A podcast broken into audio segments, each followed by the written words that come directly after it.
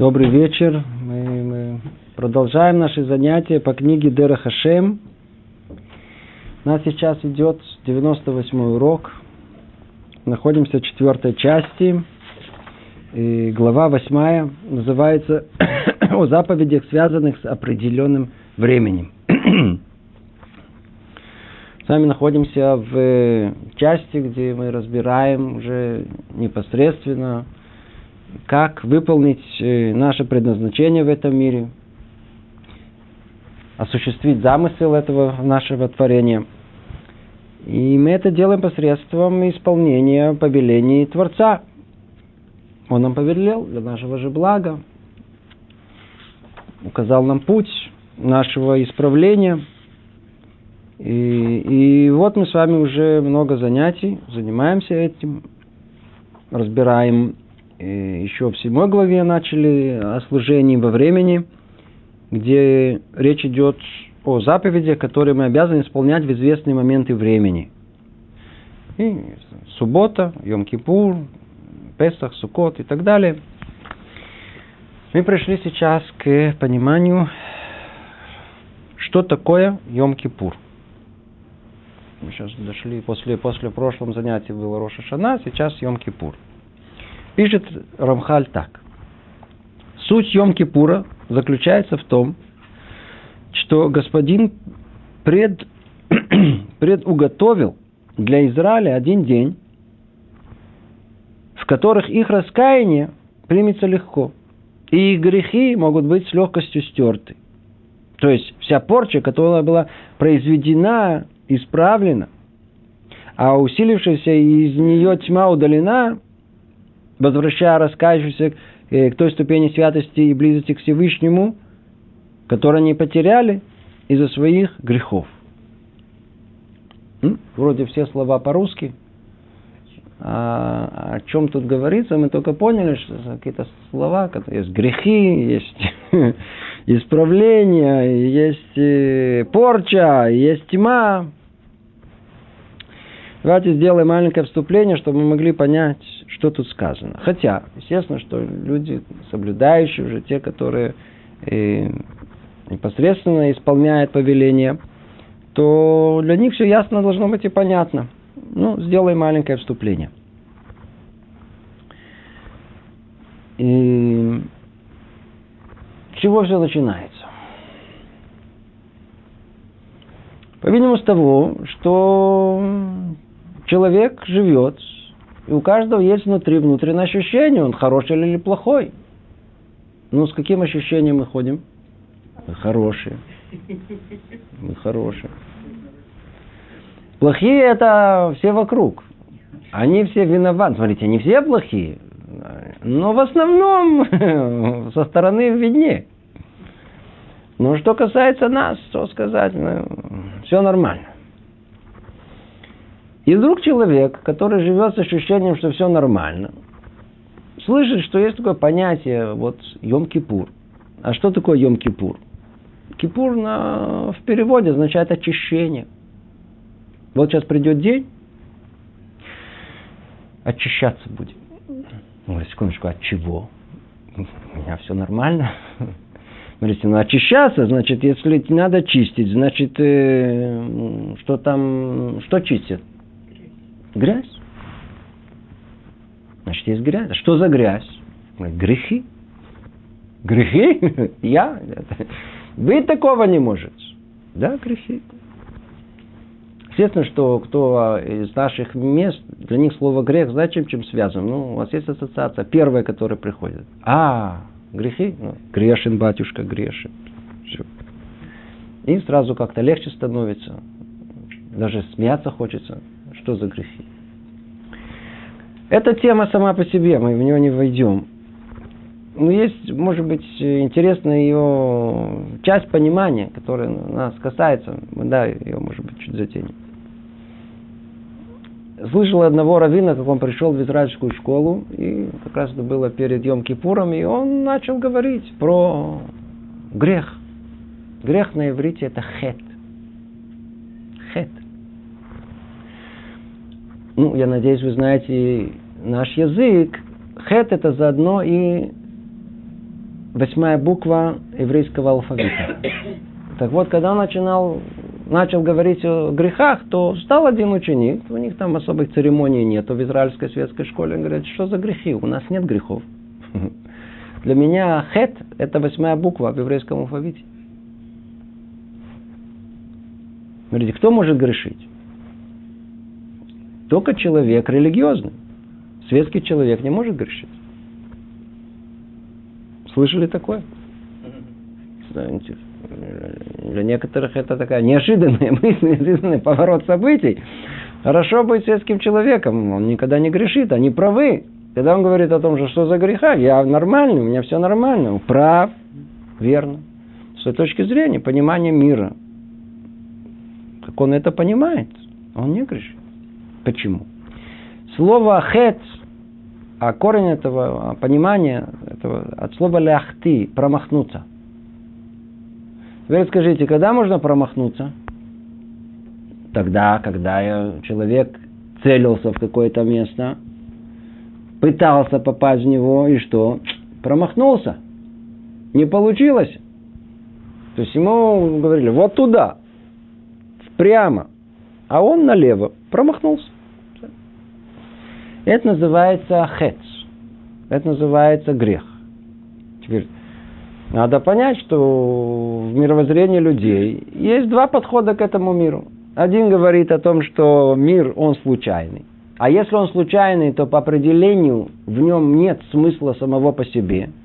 Не в каких-то промежуточных целях, которые человек ставит сам себе. Я закончу институт, я найду работу, я стану богатым, я прославлюсь, я женюсь. Это все промежуточные цели, которые помогают человеку жить. А вот вся жизнь вместе, от начала до конца, от роддома до кладбища. Для чего? Это вопрос. Для чего это? Так как жизнь бессмысленна, так как жизнь она случайна. Человек получает это случайным образом. И с точки зрения той теории, которую он себе построил, и с точки зрения того, что его родители рассказали ему, что он тоже случайно получился. Они не хотели этого. То он понимает, что, что мир он такой, знаете, какой-то вот он бессмысленный. Смысла никакого нету в этом мире. А если нет смысла, то есть нет цели моего существования в этом мире – то я никогда не могу, не могу промахнуться. Я просто никуда не целюсь. У меня нет цели в этом моем существовании. Когда человек живет с таким ощущением, то вся его жизнь, она, это, это просто каким-то образом надо себя занять чем-то до своей смерти. Жить много, времени много выделено на жизнь. И жизнь-то бессмысленна. И все время надо чем-то заниматься, надо да, следить за своим организмом, за телом, чтобы не холодно и не жарко, чтобы сытый был, это то. И целый день так. То есть мы следим за своим телом, чтобы оно нормально, комфортабельно жили, пока не умрет. Заодно не забыть, что если скучно, то надо, чтобы была индустрия развлечений, которая не довела до э, депрессионного состояния. Чтобы кто-то развлекался все время. И чтобы сытно было. И так, пока человек не умрет. Жизнь бессмысленна сама по сути. И если это так, то такой человек, он никогда не может согрешить. Он никогда не промахнулся, он никуда не целился. У него нет никаких запретов. Никаких. Ну, может быть, там государство ему установило. Но так само по себе, по сути, никаких. Это один подход. Совершенно другой подход говорит о том, что мир сотворен. Изначально он имеет смысл он э, там в конце он имеет цель своего сотворения. И человек появился в этот мир для определенной цели. И тогда что? Мы сказали, а, если это так, значит человек, он постоянно находится под проверкой, а ты достигаешь, идешь в направлении цели своего сотворения, или, может быть, свернул налево. Если идет прямо, цели, значит, кто он? Как у нас мы его назовем? Праведник. А если налево свернул, то кто? Грешник. Не тот человек, который грешит, не, не идет. Значит, как только человек понимает, что есть в мире Творец, и мы творение, и есть цель этого в этом творении, то появляется понятие греха. человека, который не выполняет свое предназначение в этом мире. Другими словами, хотим мы это или не хотим, но каждый человек, он находится под присмотром его личного выполнения, его как бы задания личного в этом мире. Другими словами, он судим. Он судим. И об этом мы говорили с вами в прошлый раз. В Роша жена происходит суд. Суд. Согласно сути самого человека. Он выполняет свое предназначение в этом мире или не выполняет? Выполняет. Прекрасно, очень хорошо. Давайте продвигаем его дальше не выполняет, ну, меняем его роль, понижаем планочку и совершенно даем ему совершенно другую роль. Роль статиста в этом мире. Да, тоже есть определенная э, э, необходимость и для статиста в этом мире. С этого все начинается. Все начинается с момента, когда мы понимаем, что человек судим. Это часть законов духовных нашего мира. Не может быть по-другому. Это как законы физики, которые есть тут, в этом мире, так законы духовные. Человек судим, неизбежно судим. Судим согласно тому, идет ли он по пути прямому, не можно его тогда назвать праведником, или идет по пути, увы, обратному, в другое направление, тогда он человек грешный, и вот один раз в году в Рожа Жана открывается, как известно, три книги. Одна называется «Книга грешников», другая называется «Книга праведников» и «Середнячков». Что дальше происходит? Ну, происходит суд божественный. И тут же записывают праведников в этот же день в книгу праведников, грешников, книгу грешников, каждый получает свое, а мы все, кто, середнячки, болтаемся на веревке, то есть подвязанная веревка, э, петля вокруг шеи, и мы стоим, в принципе, на табуретке и ждем нашего окончательного приговора, сколько? 10 дней, называется 10 дней покаяния, и пока не приходит это десятый день после Роша Шана, мы его называем Йом-Кипур, и это день окончательного приговора, когда, когда тот самый э, приговор, который нам установили э, первый в Роша Шана, теперь он как бы закрепляется окончательно.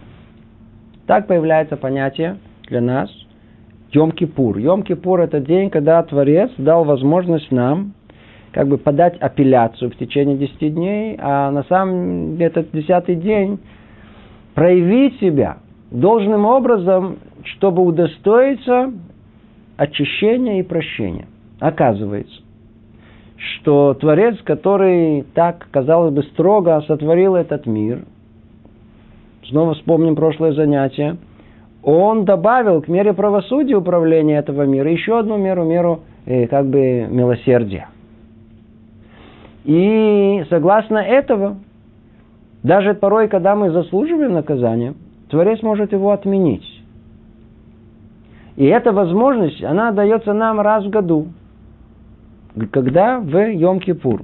Особый день. Особый день, когда в этот день как бы Творец отменяет, очищает, отменяет наказание, очищает наши прегрешения.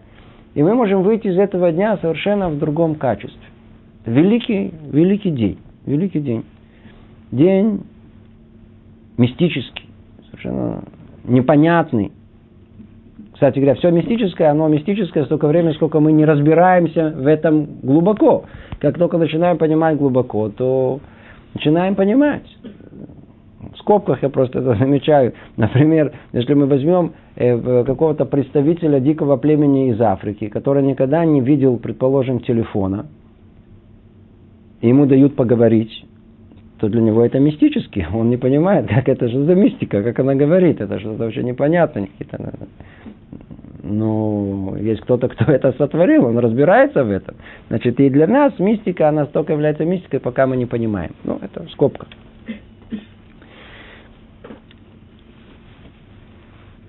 Йом-Кипур – это день нашего прощения. Это день возможности удостоиться совершенно другого приговора. И как тут сказано, смотрите, и снова, снова только напоминаем, Рамхаль, он не раскрывает нам тему всех праздников. Он касается только определенных тех частей, которые, согласно той линии рассуждений, которую он нам приводит, кто помнит, что за линия рассуждения, о, свет этих праздников, он светит постоянно, и согласно вот этого он нами разбирает все это. И он сейчас и разбирает и Йом-Кипур, буквально в нескольких словах. И сразу переходит к сути. И говорит, э, суть Йом-Кипура заключается в том, что Творец предуготовил для Израиля один день. Тут сразу же надо учить более внимательно. Предуготовил для Израиля. Только для Израиля. А для другого остального мира этого нет. Что это значит? Роша Шана, его источник исходит от шестого дня творения. Тогда была установлена эта мера правосудия, тогда был суд над первым человеком, тогда была возможность, и заложена возможность его э, исправления. И это относится ко всей, ко всему миру, ко всему творению, ко всему, что есть. От мала до велика, от неживой материи и до, до человека, оно как бы судьба всего этого перераспределяется в Рошашана. Йом-Кипур, хотя и имеет, как и все остальное в мире, корень там наверху, в самом начале, но его проявление, оно было связано исключительно с еврейским народом. Я надеюсь, вы уже это много раз слышали, даже тут на наших занятиях. Становление еврейского народа начинается сколько это приблизительно, 3325 лет назад, при выходе из Египта. И вот они вышли 15-го Ниссана из Египта. И 6 э, Сивана они получили Тору. После этого Машарабену поднимается на 40 ночей на гору Синай. Он спускается, и, увы, еврейский народ пошел за Эрефрав и согрешил э, грехом золотого тельца. Это произошло какого 17-го Тамуза. После этого снова 40 дней моления и прощения, и тогда Творец позволяет Машерабену снова подняться на гору Сина. Это произошло когда 1 июля, когда еще протрубили, и там снова находится 40 дней 40 ночей. И он спускается какого числа? 10 Тишрея. Тогда еще не было Йом-Кипура. Он спускается 10-го Тишрея, сказал Творец Аллах деки двореха, я прощаю тебе и твоему народу. И вот этот день, когда было это прощение Золотого Тельца, когда дали возможность еврейскому народу э, исправить свой грех, он был установлен на все поколения, эту дату, 10-го Тишрея, как день все прощения. Как день все прощения. То есть он был дан кому? И связан только с кем? Только с еврейским народом. Теперь.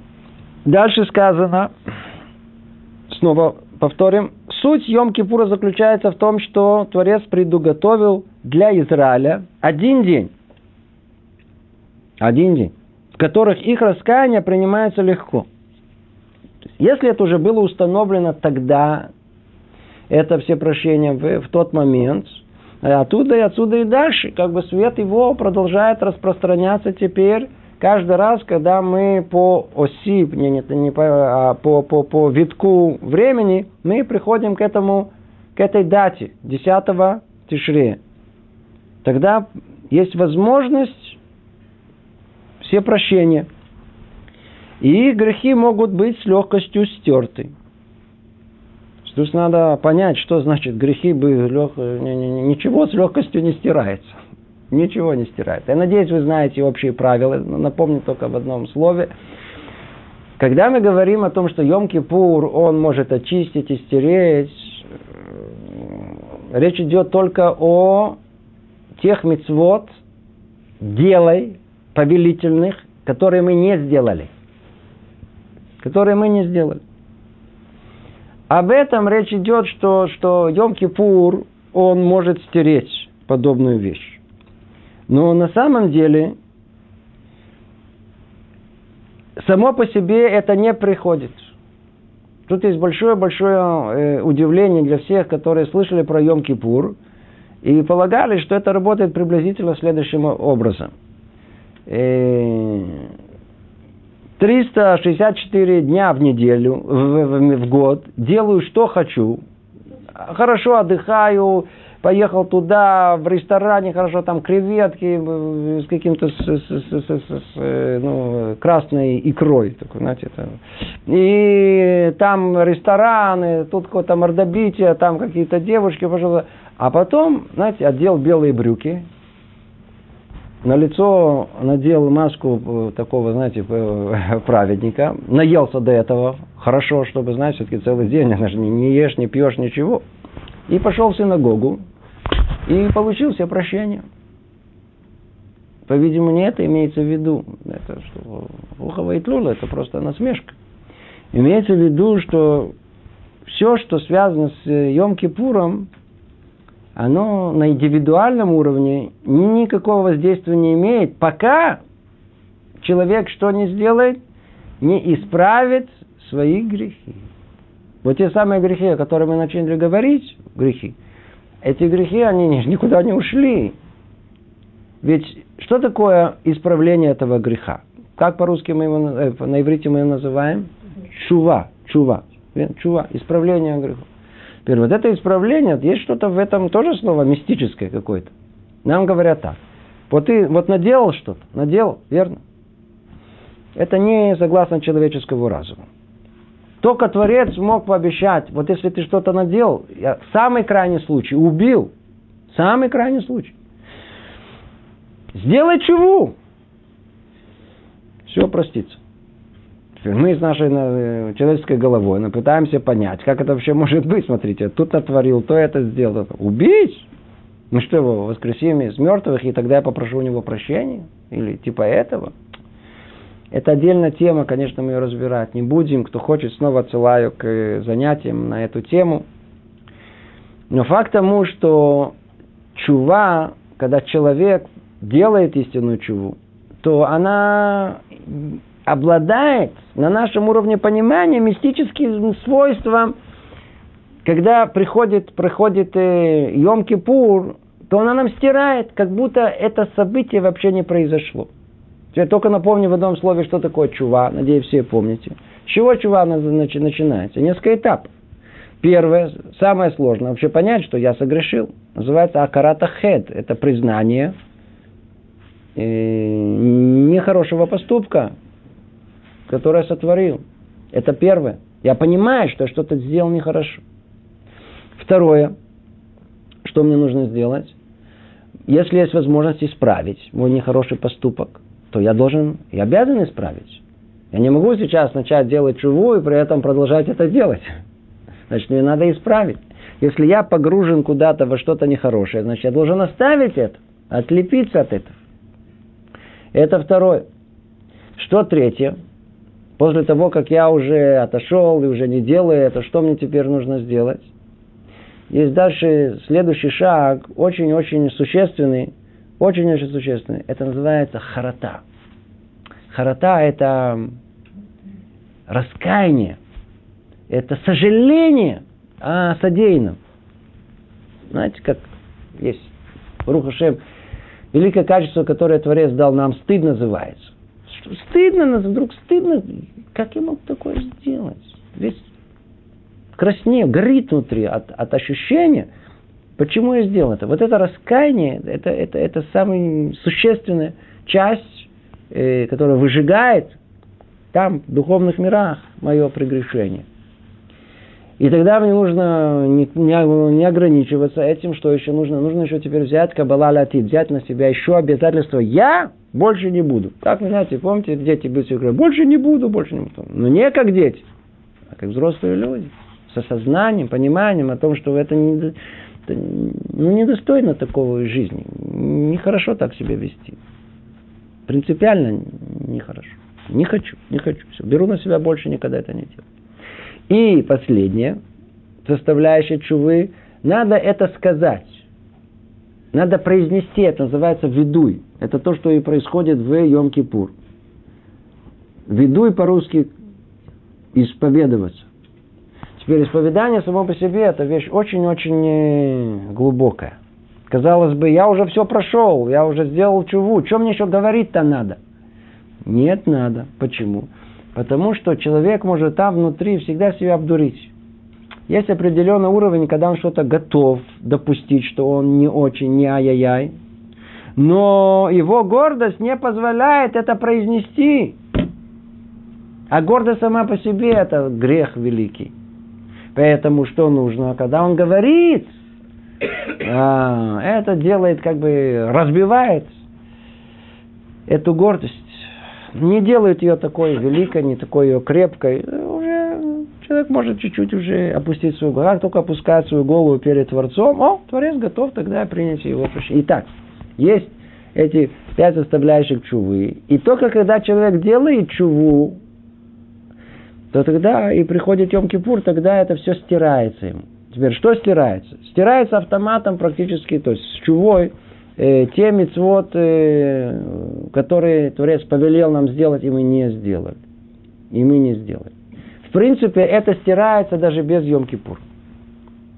А вот, когда приходит Йом-Кипур, и мецвод, которые мы нам запретили делать, но в которых нет карета, нету наказания Бейдина, то они, Йом-Кипур, он э, стирает. То есть мы сделали чуву со своей стороны, а Йом-Кипур стирает со своей стороны. И дальше есть несколько уровней, мы во все это не будем ходить, это отдельная тема. Итак, Йом-Кипур – это не просто, что мы туда вот пришли и все стерлось автоматом. Вовсе нет. А это то, что тут сказано. Суть Йом-Кипура заключается в том, что Творец предуготовил только для Израиля один день. Мы к слову еще один еще вернемся. Вот, интересное слово, тут нет ни личного слова нет. В которых их раскаяние примется легко. И их грехи могут быть с легкостью стерты. А акцент тут на с легкостью. Почему? Потому что в этот день Творец как бы делает шаг к нам. Он как добрый отец, он говорит, ну только сделай, сделай что-то, ну скажи хотя бы. Ну. Есть тут интересная вещь. Многие полагают о том, что вот если я не делаю полной чувы, значит у меня ничего не получилось. Отдельная тема. Я скажу все-таки в одном слове. Это не так. В чуве есть уровни, уровни, уровни. То, что я сказал, это идеал. Это так должно быть изначально. К этому надо стремиться. Но порой бывает, что человек, он делает часть чувы, а часть не делает. И иногда у него просто там в сердце что-то только ёкнуло, ой, нехоро. А после этого, ну, ну, ну, не хочу вообще вспоминать про это. Никакой чувы не надо. Но все равно была какая-то степень, это называется гиргурей чува. Это называется как бы мысли, э, о исправлении. Так вот, говорят мудрецы, что и это не проходит бесследно. И даже это имеет какой-то э, э, смысл и важность перед Творцом. Поэтому надо знать, что надо стараться э, максимально, согласно наших сил, сделать эту чуву. И тогда в Йом-Кипур это особый день. Это особый день, когда нас вот это желание наше Э, изменить себя, сделать чуву. Я просто хочу быть другим, у меня нету сил. Я могу кричать в этот день, Рабона Шалолам, я хочу быть другим. Что такое чува? Я хочу быть другим, я не хочу быть такой, какой я есть. Помоги мне. Порой этого уже достаточно, чтобы Творец мог стереть часть наших прегрешений. Надо только этого хотеть. Ты должен быть искренним самим собой. Об этом он говорит, что в этот день раскаяние принимается легко, и грехи могут быть с легкостью стерты. То есть, вся порча, которая произведена, исправлена. Это в одном слове, это огромную тему, которую мы тут начали. Вся, что значит порча? Когда человек делает грех, он творит реальность греха. Реальность греха никуда не уходит. Нас называют это, помните, мы это разбирали. Это называется ангел – любое деяние человека, то ли мысль, то ли слово, то ли само деяние в действии, оно производит определенную духовную субстанцию. Мы ее не видим. Она находится как бы в прошлом. В духовном мире это все как бы в одной едином цели, целом находится. А мы в нашем мире, где все перегородки материально, мы не видим о том, что вся наша жизнь никуда не ушла. все, что человек когда-либо думал, говорил, делал, никуда не исчезло. Все это есть. Это мы произвели это, мы, мы, мы сотворили это все своими руками, никуда-то не исчезло. И это все называется порча. По-русски тут ее так перевели. Которая произведена. И другое ее название тьма. Есть большая разница на иврите, естественно, между порчами. И он говорит, что в этот день вот эти грехи могут быть с легкостью стерты, то есть вся порча, которая была произведена, исправлена. То есть вот та реальность, которая она, если мы не делаем чего, она существует столько времени, сколько человек существует, и она только после его смерти, она с него как бы рассчитывается с ним. Она его ждет дома, до могилы. Говорит, а, вот пришло время, вот ты меня инвалида сотворил, я тебе сейчас покажу, я тебе сейчас всыплю. Это есть ад, это есть наказание ада. То есть все, что человек произвел, это его и наказание есть. То есть грех равняется наказанию. То есть что такое грех? Грех, по сути, это наказание самого себя. Когда мы грешим, человек наказывает самого себя. Только не знаю, что это наказание, когда или в этом мире, да, опосредованным образом, или непосредственным, когда после смерти человека. А вот когда человек делает э, чуву, то тогда это все с легкостью может быть стерто. То есть вся порча, которая была произведена, исправлена, а усилившаяся из нее тьма удалена возвращая раскаявшихся к той ступени святости и близости к Всевышнему, которые не потеряли из своих грехов.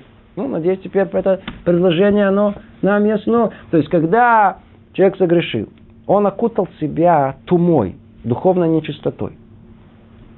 Теперь изнутри происходит пробуждение. Не хочу! Творец что видит, а, ты не хочешь, сынок? Ну, давай сниму с тебя это. Снимает с него вот эту туму, на которую он сам себя окутал, сам себя построил вокруг себя. Это великий день, он называется Йом-Кипур, и это день, который очень важный, основной в жизни еврея, который позволяет ему э, выжить в этом мире, удостоиться своего грядущего мира – И давайте продолжим чуть-чуть, э, что говорит нам Рамхаль. И в этот день сияет свет, способный придать этому процессу совершенства. Но для того, чтобы принять его, Израилю необходимо соблюсти все, что заповедано для этого дня, и в частности ограничения, посредством которого они в большой степени отрываются от материальности и в какой-то мере поднимаются к ангельской ступени – Остальные детали этого дня зависят от частности этого исправления. То говорит э, Рамхаль теперь о основной сути, к чему он ведет. То, что мы с вами добавили, расширили, Рамхаль не говорит, для него это само собой разумеющееся. Он хочет сказать о том, что есть день, это день, один день, специфический день, когда Творец меняет свое управление. Помните, мы уже в прошлый раз говорили, снова чуть-чуть напомним это.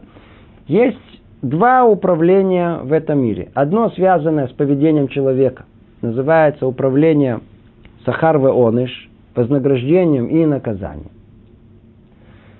Это медат один, это мера правосудия. Что натворил, то должен и получить. А за хорошее хорошее, за плохое плохое. А параллельно этому более сильное управление всем историческим процессом, это управление называется анарата и худ, управление единством Творца. И суть его, она совершенно другая, она никак не зависит от деяний самих людей.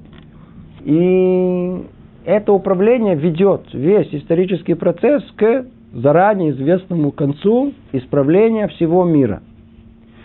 И согласно этой меры управления, она не учитывает медат один, она не учитывает меру правосудия она сильнее ее. Поэтому порой, когда бывает даже случай, что человек согрешил, но при этом он нужен всему как бы историческому процессу, у него есть какая-то роль во всемирной истории, его как бы снимают с петли и говорят, то продолжает жить, мы тебе э, дадим тебе новую роль, перестрой для тебя совершенно создадим другие условия.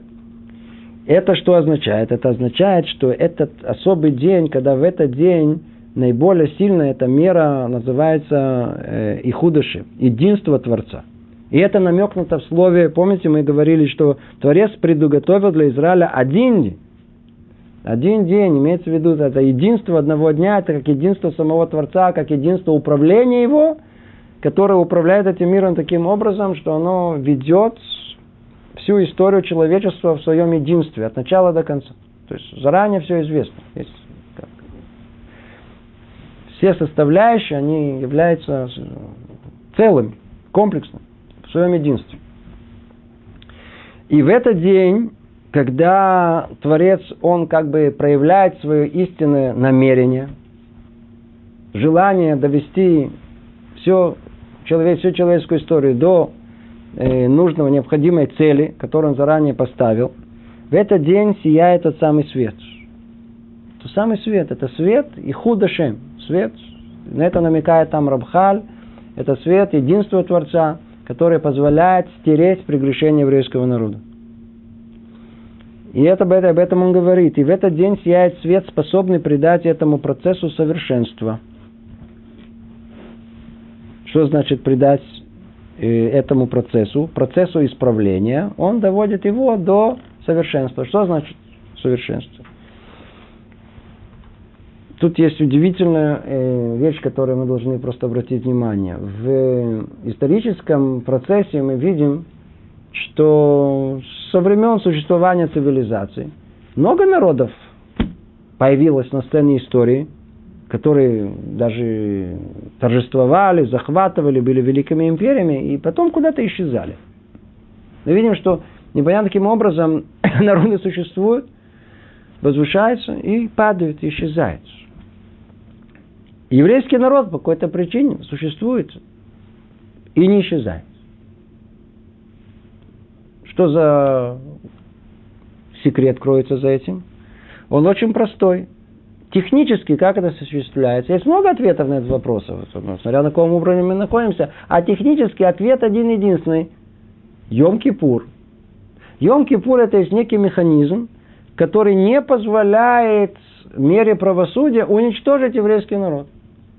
Ведь Творец однажды, сотворив мир, установил ясные, четкие законы, и как в мире физическом, так и в мире духовном. И там все очень просто работает. Есть, э, что чаша терпения, или тут языком э, материальным критическая масса. Если накапливается какая-то критическая масса, чаша терпения переходит границы, прегрешение определенного народа, что происходит? Они самоуничтожаются. Еврейский народ, в принципе, тоже должен был давным-давно уже бы сойти со сцены истории, самоуничтожиться в прегрешении. Вот так хватает.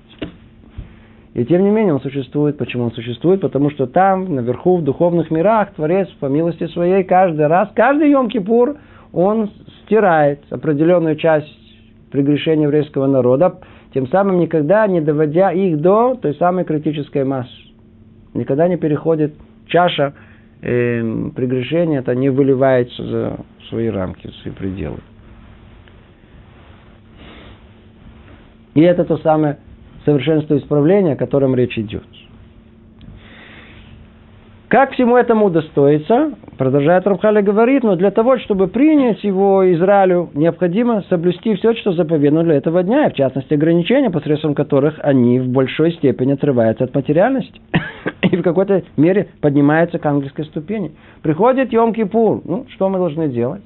Естественно, что не может такого быть, что даже если мы сделаем чуву, но именно в Йом-Кипур мы не будем соблюдать Йом-Кипур, то следует ожидать какого-то прощения Творца. Вовсе нет. Это день, святой день. Святая святых. Это, в принципе, находясь тут, мы в грядущем мире находимся. Как там? Не ест, не пьет, ничего материального. Целый день мы оторваны вообще от этого материального мира. Как будто, как будто знаете, оторвались от, э, как космонавты, от э, притяжения Земли и вышли в, теперь свободно в невесомости. Мы сами по себе. Человек находится. В Йом-Кипур это великий день. Это, у нас сказано, что нет более радостного дня, чем Йом-Кипур. Йом-Кипур это великий день, когда ощущение очищения, тяжело трудиться.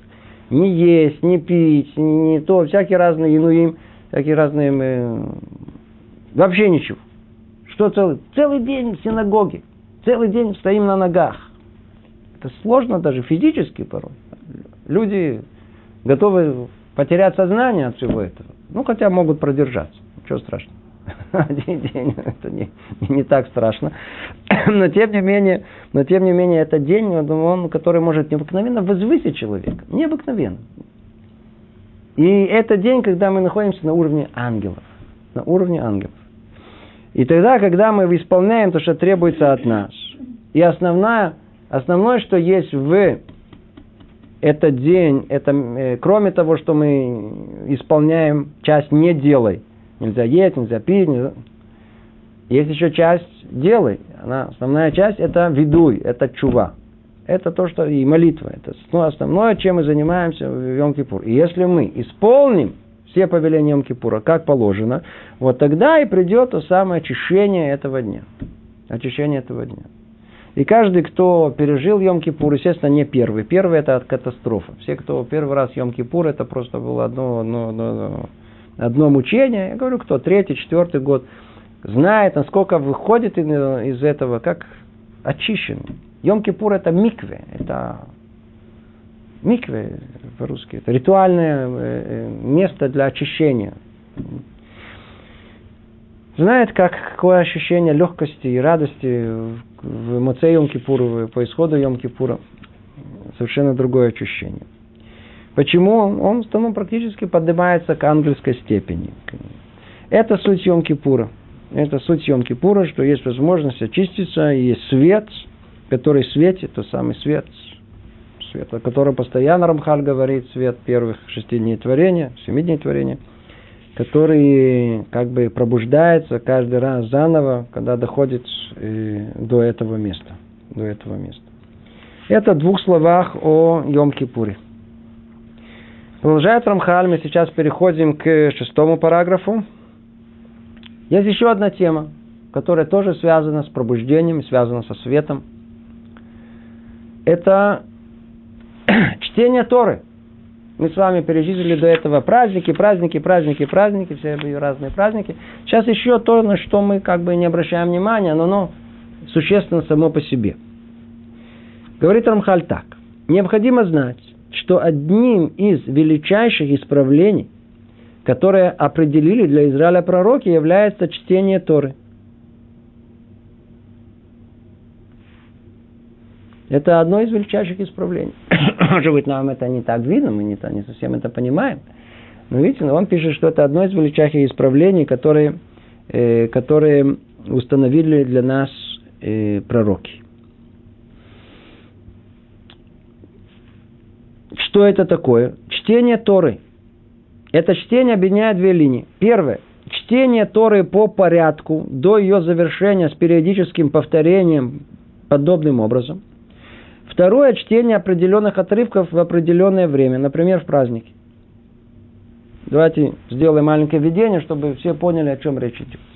Я надеюсь, что все знают, что у каждый еврей, он участвует в чтении Торы.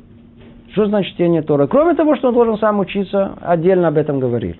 А есть еще что-то, что, ну, на первый взгляд, может быть, непонятно. А это общественное чтение Торы. Когда оно происходит? В субботу. Оно в субботу выбирают свиток Торы. И есть специальный человек, который умеет ее читать правильно, с нужным э, интонацией. И помнит ее практически слово в слово, букву в букву.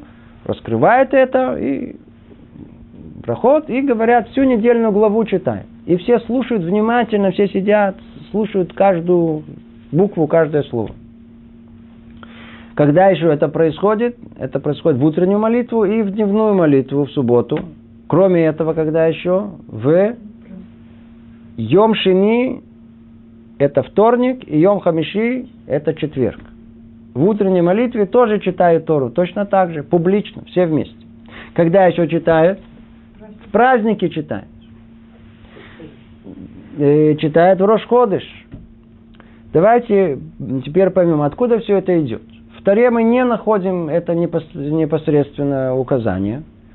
И если обратиться к Талмуду, то там мы находим э, не то что спор, а прояснение этого вопроса. Спрашивают там так, Масехет Бабакама, эм, Эзра, Эзра Бавели, тот, который вернул еврейский народ, один из наших последних пророков, который вернул еврейский народ из изгнания Вавилонского назад в Арат Исраэль, и он стоял у истоков построения второго храма. И он установил много таканот, много всяких разных постановлений для еврейского народа. Одна из них была читать Тору, и написано Баминха, в Минху в субботу, то есть дневная молитва в субботу, не утренняя, а в дневную, и в Шени Хамиши. Тут же на его оспариваю секундочку. Шени Хамиши во вторник и четверг это еще Машарабейн установил. Ну, проясняет это о том, что да, на самом деле постановление читать Тору, как мы, как мы читаем, идет от самого Машерабейн. То есть пророки его поколения установили на все поколения читать Тору. Почему? чтобы не было такого, что было, было три дня без Торы.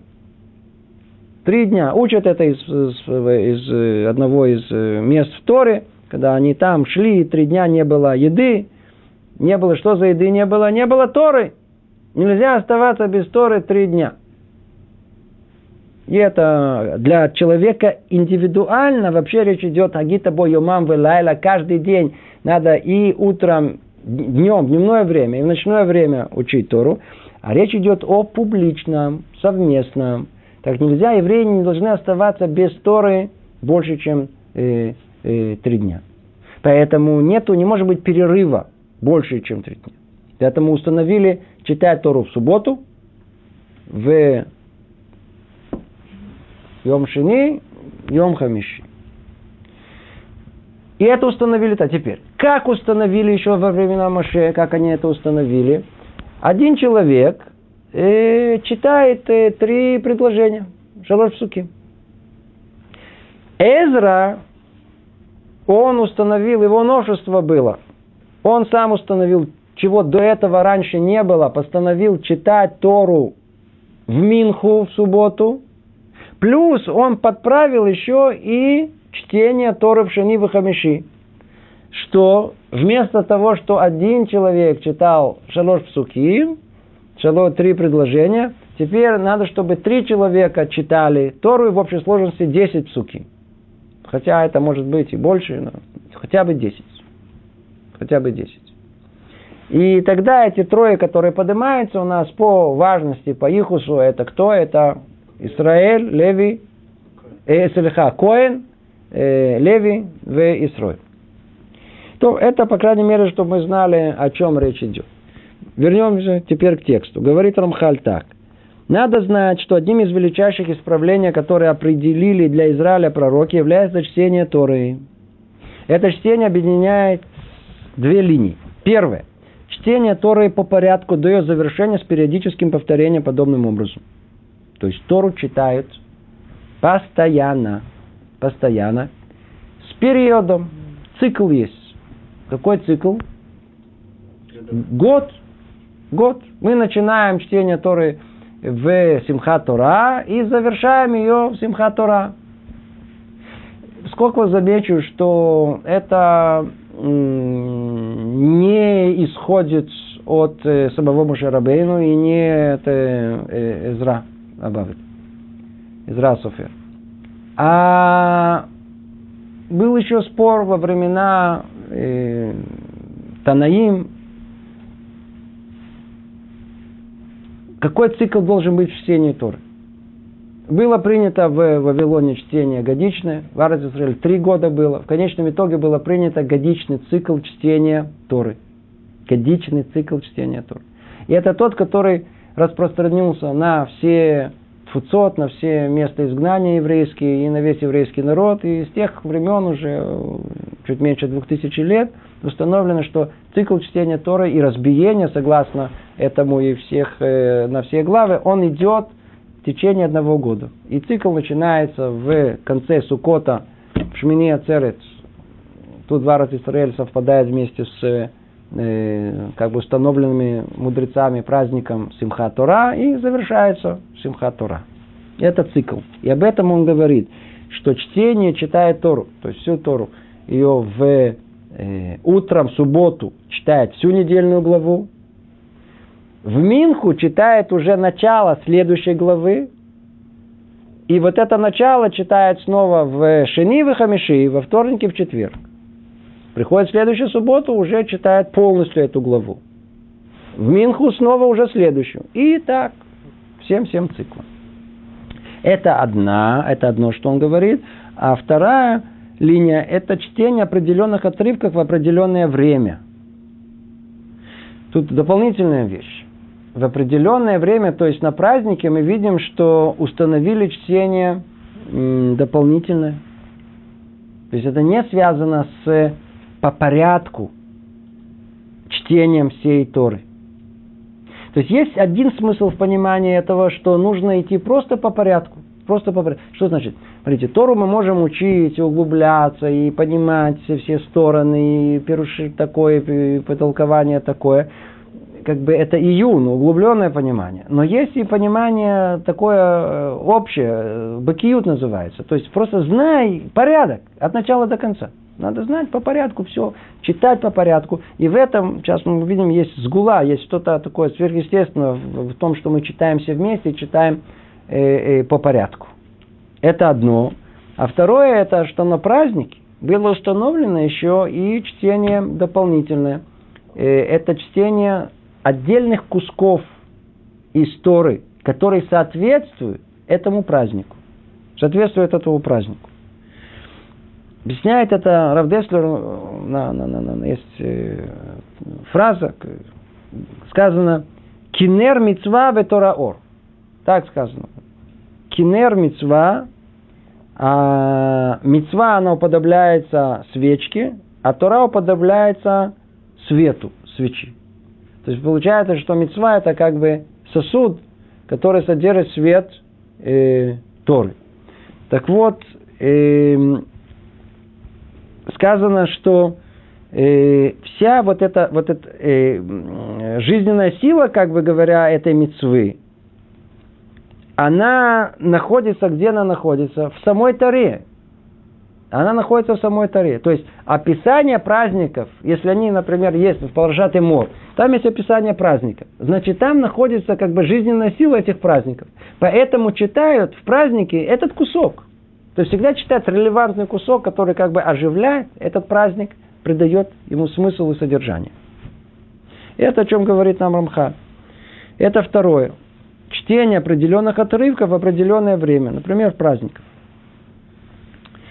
Продолжает Рамхали говорит, ибо Тора передана нам Всевышним, чтобы мы читали ее вслух. И посредством этого чтения привлечется к нам его сияние, как мы упоминали в части первой, а также в этой части глава вторая. Снова мы видим, что все, что говорит там Рамхаль, он возвращает нам к одной единой линии рассуждения, к одной оси, на которой, вокруг которой все строит – это тот самый э, первородный свет, с которого все начинается, все творение начинается. И как этот свет, он проявляется каждый раз во все праздники, во все события, в субботу. И точно так же он появляется и при э, чтении Торы. Это то, что установили нам пророки в своем пророческом даре. То, что нам не видно, неощутимо нашими чувствами. Но надо знать, что когда собирается больше, чем 10 евреев вместе, и они читают Тору публично, громко, и все следят, это пробуждает заново тот, тот самый э, свет первых дней творения, который когда-то он был э, сотворен и который продолжает твориться каждую секунду в секунду. И мы только это пробуждаем и увеличиваем себе. И это приводит чего? К святости человека. Сейчас это чуть э, больше поймем. Рамха говорит так. Ибо Тара, тут перевод не совсем точный, к сожалению. сказано Киине Сефера Тора Гукляль Машаним Сарлану Мимену. Тут подчеркивает Рамхаль, что Тора содержит все, что передано нам Всевышним. То есть Тора письменная, она содержит в себе и Тору устную. Тора письменная, она там внутри, внутри, внутри, внутри. Намекнуто все. Все, что есть в устной Торе, намекнуто в Торе письменно. Поэтому она содержит все, что передано нам Всевышним. И он теперь хочет, чтобы мы читали ее вслух. И вот этот процесс чтения, тот факт, что мы смотрим на буквы и произносим их, и это процесс сам по себе, это отдельная тема, необыкновенно увлекательная. Это не... Вот этот процесс, когда мы видим что-то, и мы это произносим, и это наша речь, она это ведь э, творение само по себе. Ведь она исходит от чего-то духовного, когда мы смотрим там, э, где это все находится, где наше понимание находится, наше сознание не в этом мире. И когда мы то, что в другом мире, мы произносим, мы как бы творим что-то подобие самого творения материального. Мы творим, например, когда я сейчас говорю, Э, я перевожу что-то не из этого мира в мир этот, чем сотрясением воздуха. Это типа творения. И вот этот процесс, это процесс совершенно необыкновенный, который, который позволяет нам как бы привнести вот этот свет духовности из мира высокого духовного в этот мир. Это есть пробуждение того света, о котором говорит нам Рамхан. Это все при условии, что есть правильное чтение, как коды, и есть э, ухо других людей, то есть кли, который воспринимает этого. Тогда это работает. Работает. Как законы физики, так законы и духовные. Ибо Тара содержит все, что передал нам Всевышний, чтобы мы читали ее вслух, и посредством этого чтения привлечется к нам его сияние, как мы упоминали в части первой. И также в части второй глава и также в этой части глава 2. Продолжает Рамхали говорит, говорит, для постоянного получения этого сияния пророки установили, что мы постоянно публично читали Тору вслух. В дополнение к надлежащему чтению каждым человеком в отдельности. Через это постоянное чтение свет этой святости не покидает нас. Вот он теперь он говорит уже в явной форме все, о чем мы испытали все время говорить, о том, что а, акцент он на чем? Постоянно публично. Это самое основное. Кляль Израиль. Общество народа Израиля. Кроме того, что у нас есть индивидуальная обязанность, о ней мы говорили уже в другом месте и очень просторно говорили вот этой четвертой части перед этим. Это индивидуально. А на уровне общем это производит тоже что-то необыкновенно мистическое, сверхъестественное какое-то изменение в этом мире, пробуждение вот этого света, этой духовности, которая есть. Снова говорим, повторим, Равхаль говорит, для постоянного получения этого сияния пророки установили, чтобы мы постоянно, публично читали Тору. Неважно, понимаете, не понимаете, читайте. И вы э, пробудите этот самый свет – через, этого постоянное, через это постоянное чтение свет этой святости не покидает нас. Не покидает нас. И заканчивает он и говорит, в определенные дни, например, праздники Нового месяца, следует читать отрывки Тора, относящиеся к сути этих дней, чтобы усилить духовное сияние этих дней с помощью э, силы Торы, самой могущей сил, которой мы обладаем. Но это тоже, о чем мы и говорили тут что нужно э, в определенные дни, праздники, новомесяча, есть именно вот эти специфические куски истории, которые только пророки могли установить в пророческом даре, где находится этот цвет, где находится эта релевантная часть истории, которая касается этих праздников, и это то, что мы читаем, заново оживляя как бы эти праздники, пробуждая тот самый свет, который должен спуститься сверху. То, мы с вами, чуть-чуть уже время у нас э, перешли, мы с вами завершим наше занятие.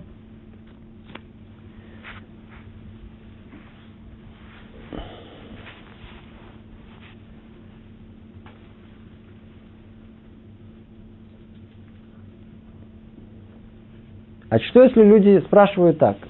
Э, а что если люди не понимают, не доходят до их ума, что они сделали большой грех, и им надо раскаяться? Не понимают, так не понимают. Есть свобода выбора. И мы видим вокруг нас люди, которые не понимают, что они сделали большой грех. Надо единственное, что знать, что нужно не спрашивать по поводу других людей, а в основном, а в основном, как правило, когда мы спрашиваем, мы имеем в виду, что мы это не грешные, а другие вот грешные, вот они, он почему не делает, почему не раскаивается? Мы не спрашиваем никогда по поводу других людей, мы должны спросить по поводу себя. А может быть есть что-то, что я согрешил, и я не замечаю. Как правило, я слышу, что э, мужья никогда не видят, что они обидели жен своих. Какое-то такое массовое явление. Спросите муж, ну как ты относишься к жене? Нормально. Что нормально? Я тебе каждый день плачу, каждый день скандал, а ты говоришь нормально. То есть он не видит, что он ее обижает. И, может быть, наоборот, то же самое. То, отдельная тема.